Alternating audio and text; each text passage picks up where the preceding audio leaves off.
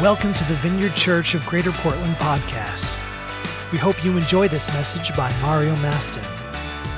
For more podcasts and other resources, please visit www.vineyardportland.org. So, uh, you know, God has called us to something that He called Jesus to. And that's always a good thing. God has called us to something that He's called Jesus to. And God called Jesus to a ministry of compassion. Now, He called him to a lot of other things, but He called him to a ministry of compassion.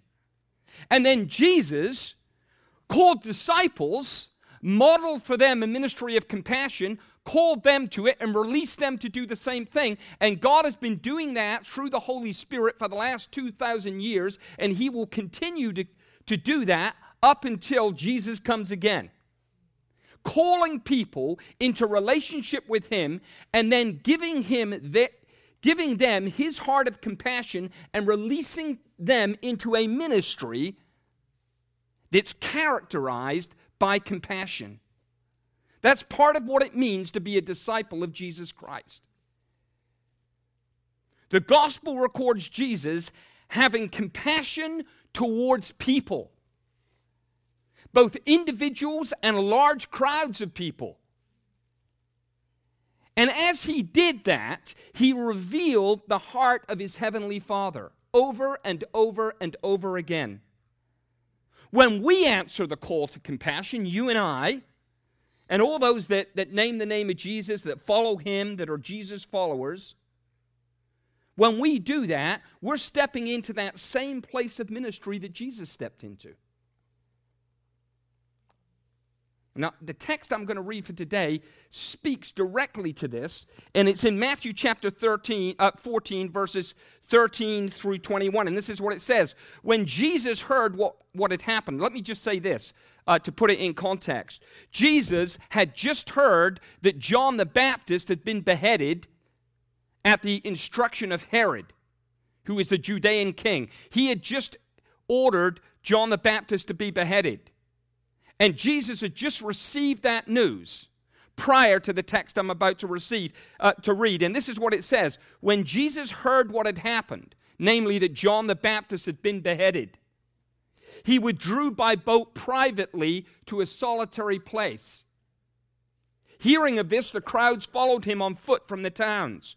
And when Jesus landed and saw a large crowd, he had compassion on them and healed their sick. As evening approached, the disciples came to him and said, This is a remote place, and it's already getting late. Have you checked out the time? It's getting late. Send the crowds away so they can go to the villages and buy themselves some food. Jesus replied, They do not need to go away. You give them something to eat. We have only five loaves of bread and two fish, they answered. Bring them here to me, he said. And he directed the people to sit down on the grass. Taking the five loaves and the two fish and looking up to heaven, he gave thanks and he broke the loaves. and he gave them to the disciples. Notice this he broke the bread, right, and divided up the fish. He offered it up to heaven. Then he gave it to the disciples. And the disciples gave them to the people. They all ate and were satisfied, and the disciples picked up 12 baskets full of broken pieces that were left over. And the number of those who ate was about 5,000, besides women and children. 5,000 men, besides women and children. What is that passage and Jesus' compassion displayed here teach us? What can we learn about what it is that God wants us to do from this miracle where Jesus feeds thousands? This is often mistakenly referred to as the feeding of the 5,000. It was a very patriarchal society, so the focus is in on just the guys. But it's made clear in the passage, right, that it was 5,000 men besides women and children. There were probably 10 or 15,000 people fed by Jesus, not just 5,000 men. But in this miracle that Jesus performs, right at the heart of it, we're told that Jesus is stirred by compassion. First, he heals the sick that are brought to them, then, he feeds those that are hungry, and he calls the disciples into that ministry. They get to participate in it, they don't just observe it. God doesn't call us to be those who sit on the sidelines and observe, He calls us in to His ministry of compassion. What does that mean for us? The first thing it means this we have to be moved. It says, when Jesus landed and saw the large crowd, he had compassion on them. I want to break that down for a moment. Something happened to Jesus when he saw the crowd in front of him after he landed. Matthew tells us he had compassion on them. The word compassion is the Greek word splanchnizomai, and that word happens to mean to be moved inwardly with deep yearning to be moved inwardly by deep yearning, and it's derived from another word that means, literally, refers to the inward parts, the intestines, which is symbolic of the emotions, or in other words, of the place of tender affection. So when Jesus saw those crowds, he didn't just give mental assent to what he was seeing, he felt something deeply inside of him, right at the very core of him, such that he was moved to do something about what he saw. Here's Jesus. He's just heard about the death of John the Baptist. And the scripture tells us he withdraws to a solitary place. And I believe he did that to reflect, to grieve, and to seek the heart of the Father in the wake of that news. He withdrew to a solitary place. He didn't want to be with people after he heard that. He wanted to be with his father. And the crowds followed him, and when he saw them, he was deeply moved. He was moved viscerally at the gut level. This wasn't about a cognitive recognition of their need, this was something at the gut level that moved Jesus. So deeply was he moved that he didn't allow his private grief over the loss of John and all that meant at this point in his ministry to prevent him from meeting the public need and doing what the Father wanted to do in that moment for those crowds that had pursued Jesus. Remember, Jesus said he only did those things that he saw the Father doing. So, obviously, at this point, the Father wanted to move in compassion on those crowds to heal the sick, to meet their need, to feed them, to minister to them. To answer the call that Jesus answered means that we have to feel what God feels, and what God feels is a deep longing. That's what we're called to do to step into that place of identification with Him through the ministry of the Holy Spirit, who's operative in our lives. We're to step into that place of deep longing that will propel us into a ministry of compassion. It won't happen just with mental recognition of a need. We need to be moved deeply in our spirit. A longing to touch people with the love, compassion, and grace of Christ. The prophet Isaiah said this Yet the Lord longs to be gracious to you, He rises to show you compassion. For the Lord is a God of justice. Before we can move out in compassion, we have first to have that compassion that will move us. That abounding love of God through the Holy Spirit that will propel us to meet the needs of others, whether it's an individual, whether it's a group of people, whether it's a, a, a large number of people. Through the Holy Spirit, we get to identify with other people's pain and the reality of being able to sympathize with them. We're told in other places in Scripture emphatically that we're supposed to do this. And I would submit to you, we can't do that apart from the enabling of the Holy Spirit.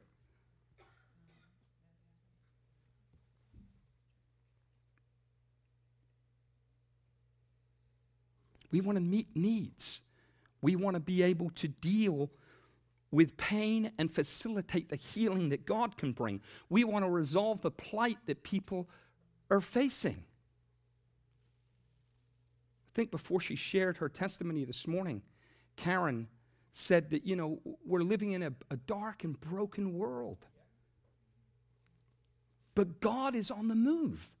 The Holy Spirit is working in the earth. The people of God are, are, are, moving forward the mission of God. Stuff is happening. It may not be played out on your TV screens, but God is afoot. God is working in the earth. And He's working through you and me and all those that belong to Jesus, through His people, through His church. So we need to be moved by the compassion of God. Otherwise, we're going to, you know, recognize a need cognitively. We might do something about it. Eventually, we'll burn out and eventually we'll check out. We need the sustaining, propelling, moving power of the Holy Spirit in our lives to move us. Secondly, we need to care. It says Jesus replied, They do not need to go away. The disciples said, Hey, it's getting late. They need to get out of here so they can go to villages, get some bread, you know. Jesus said, They don't need to go. You give them something to eat. You give them something. And the disciples, you know, it was getting late. They, they, they, I, I think they had a genuine concern is the way I read it, for the people. They wanted them to be able to go and get some nourishment at the end of the day. It may also have been the disciples were like, you know what, we'd like to eat too. It's been a long day here. Jesus, on the other hand, is emphatic, and he comes to and he says, when it comes to these people, what the disciples should do. First, he says, get the crowd, have them sit down, and then we'll give them something to eat. And here I think Jesus is just revealing the caring heart of the Father. He knows that the Father really values what the Father really values, and Jesus values the same. And to answer the call to compassion, we have to also. We have to value what God values. And you know what God values? People. It's not institutions that God values. It's not bricks and mortar. It's not nice facilities. It's not big budgets. It's not, you know. What God values is people. That's the reason that Jesus came. We sang about this this morning. The reason that Jesus Christ came and laid down his, cro- uh, his life on the cross of Calvary and bled and died was for people to reconcile every single person that would respond to him in faith to their Father God who created them and through his Son Jesus redeemed them. That just means brought them back to him. That's the essence of the gospel that when we put our faith in Jesus Christ, he will come and live in us through the Holy Spirit, and we will be, as we sang this morning, children of God. We will be able to say, I am now a child of God so I no longer have to live subject to a spirit of fear. That's the essence of the gospel. We are to value what God values, and what God values is people. Jesus' entire ministry was focused on and fueled by a love for people. We are here this morning, and we know Jesus if we do. And if you're here and you don't know him, you can know him today before you leave. You just have to put your faith in him. But we are here this morning because Jesus loves us and loved us. We love him, the scripture says, because he first loved us. Not because we decided, hmm, I'll love Jesus. He drew us with cords of love. His entire ministry was devoted to people, ordinary, everyday people, poor people, oppressed, oppressed people, people on the margins of society. You know who the, the people that Jesus spent the less, least amount of time with? The cultural, religious, and political elites. Why? Not because he didn't love them. Jesus loves the up and outers just as much as he loves the down and outers. But because they did not recognize their need, they would not come to him. They had no time for him. In another place, Jesus said, He came for those that were sick because they recognized they need a physician. But if you don't recognize your sickness, you don't recognize your need for a physician, right? So Jesus came for people, all kinds of people, but it's ordinary, everyday, poor, oppressed, marginalized people that Jesus came to. And the scripture says the common people, those people received him gladly because they recognized the merciful, loving, compassionate, gracious heart of God exhibited in the life of Jesus. He cared for people. This miracle of these thousands of people being fed demonstrates that compassion. And that at the heart of that compassion is a deep care. Our compassionate God loves people. Jesus expresses this so well in another place. He's telling a parable about a great banquet. And this is what he says at one point. I'm not going to give you the whole context for it, but he says this. He's, this, this guy is preparing a banquet, and he says at one point to his servants, Go out at once into the streets and the lanes of the towns and bring in the poor, the crippled, the blind, and the lame. Go into the roads and the lines and comp- uh, lanes and compel people to come in, so that my house may be filled. Filled with whom? With people broken people in need that God, in His care and compassion, wants to reach out to and say, Come in, be a part of my house, be my people, be in relationship with me because I love you. The third thing that we need to do, if we're going to step into the ministry of compassion that Jesus has called us to individually and corporately, is we need to act. It's not enough just to be moved in the depth of our being and to care. We have to translate that into action. Bring them here to me, Jesus said. And he directed the people to sit down on the grass, taking the five loaves and the two fish, and looking up to heaven, he gave thanks and he broke the loaves. One way of thinking about compassion, and this is the way I think about compassion, is that it's love in action. It's love activated. Having yearned deeply, having cared greatly, Jesus now acts decisively. Something takes place. Kingdom authority is now coupled with kingdom love to do kingdom work. And that's what God always wants of his people to couple kingdom authority with kingdom love to do kingdom work. That is how we go about completing the mission of God. Jesus tells the disciples to bring the five loaves, the two fish that God has provided. He directs the people to sit down and recline, the posture of preparation for a meal, indicating that he had faith beyond what he could see that God would feed them, right? There's thousands of people here, maybe 10, maybe 15,000 people, men, women, and children. He has them sit down. He's got, you know, a couple fish, five loaves. But he already has them in a posture, seated, ready to receive. That tells you that Jesus had faith that they were about to be distributed what they needed and that they would be satiated by his Father in heaven. And he looks to heaven and he prays and he gives thanks. He gives thanks before the miracles even taken place. And there's a supernatural provision. And he did, he aligned himself with what the Father was doing in the moment, and the Holy Spirit came in, and it became a reality. If we're going to embrace the call to compassion, we will do so to the extent that we do what God does, and what God does is love in action. God never does just rhetorical love. He never just speaks about it. God always, his love is always activated, it's always in action. And that's what he's calling us to personally and uh, corporately. God never just loves with compassionate feelings and caring words, even though he does both of those things. He always loves in action. He called his disciples, and as a church, he calls us to love in the same way.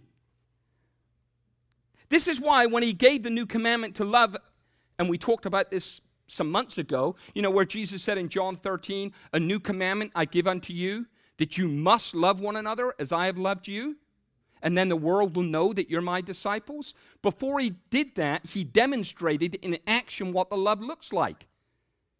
he got down and he washed the disciples' feet, right? And then, following that demonstration in action of God's love, he then commanded them to go in the power of that and do likewise.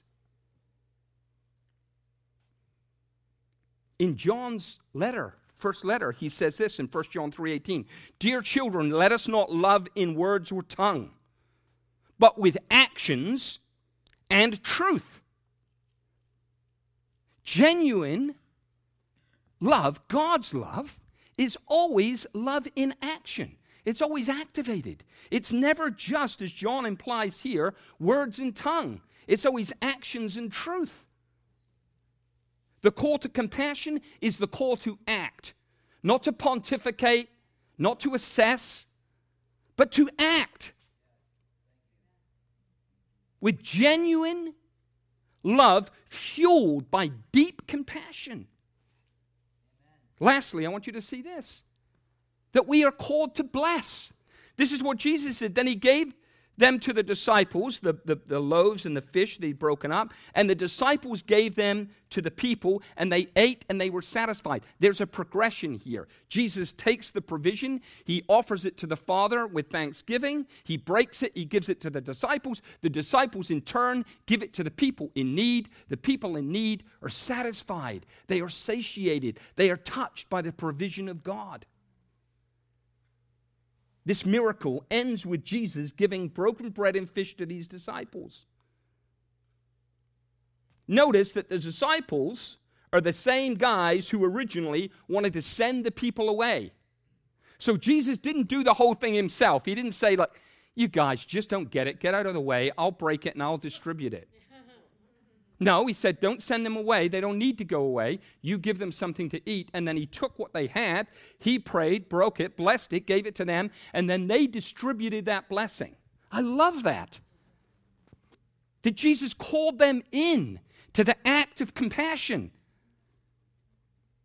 He didn't write them off and say, You've missed the boat, guys. I'll have to do all this on my own. Just as Jesus gave what God gave to him in terms of the loaves and the fish, we respond in compassion in the same way. We give what God gives us. And you know what God gives? God gives and always gives abundance. That's how God gives. Our God is not a sparing God. He doesn't give sparingly, He gives fully. Look, the gift of Jesus is the absolute example of that that god gave his one and only son right? John 3.16 tells us that god gave his only son that whosoever believes in him should not perish but have everlasting life. God gave his one and only son. That's the extent of the way that god gives. God gives abundantly not sparingly. Jesus said i've come that you might have life and life to the full. Some translations render that abundant life this is the way that God gives. And when we tap in to the compassion ministry of God and co labor with Him through the Spirit in compassion, that's the way that we give. Not out of obligation, but because we are stirred, we are moved by the Spirit of God. Proverbs 22 9 says, A generous man will himself be blessed, for he shares his food with the poor. It doesn't say a sparing, miserly man will be blessed. It says, A generous man will himself be blessed. When you give, you are blessed. Not because you gave, but so that you can continue to give and be blessed. In other words, it's not kind of a quid pro quo. All right, so I'll give to God because really I just want to get more. No. We get to give. That's the principle of the kingdom. We don't get to keep, we get to give we give away what it is that God has given to us. And that's true not just financially, but that's true of our gifting, of our time, of our energy, of our commitment, of our relationships, of our families. This is a generosity rooted in compassion that Jesus demonstrated. We have been blessed by God in order to be a blessing. It's not theological rocket science. We have been blessed by God so that we can bless. We have received the compassion of God so that we can give it away. This is the way it works in the kingdom. It's not complicated. Jesus said when he sent out his disciples to minister the compassion of his healing grace and the power of the kingdom, he said these words in Matthew 10 8 Freely you have received, freely give. And then he sent them out to do the stuff of the kingdom.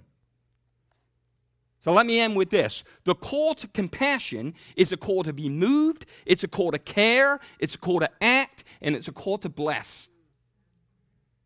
The call to compassion is a call to embrace God's heart for people and share it. And that call will only be answered by you and me when we do those things, when we are moved by God, when we care, when we act, and when we bless. That's not only true for us individually, it's true for us collectively as a church. Two last things. Compassionate ministry, stated as such, is one of the five core values of the Vineyard movement. Got it on our website. You can see it on the Vineyard National website. Compassionate ministry. And this is, this is how that is expressed. This is how this is articulated in the core values of the vineyard compassionate ministry. We lean toward the lost, the poor, the outcast, and the outsider with the compassion of Jesus, knowing we are sinners who, whose standing before God is utterly dependent on His mercy.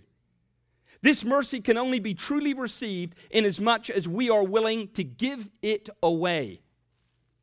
We believe that, that ministry in Jesus' name should be expressed in concrete ways through the local church.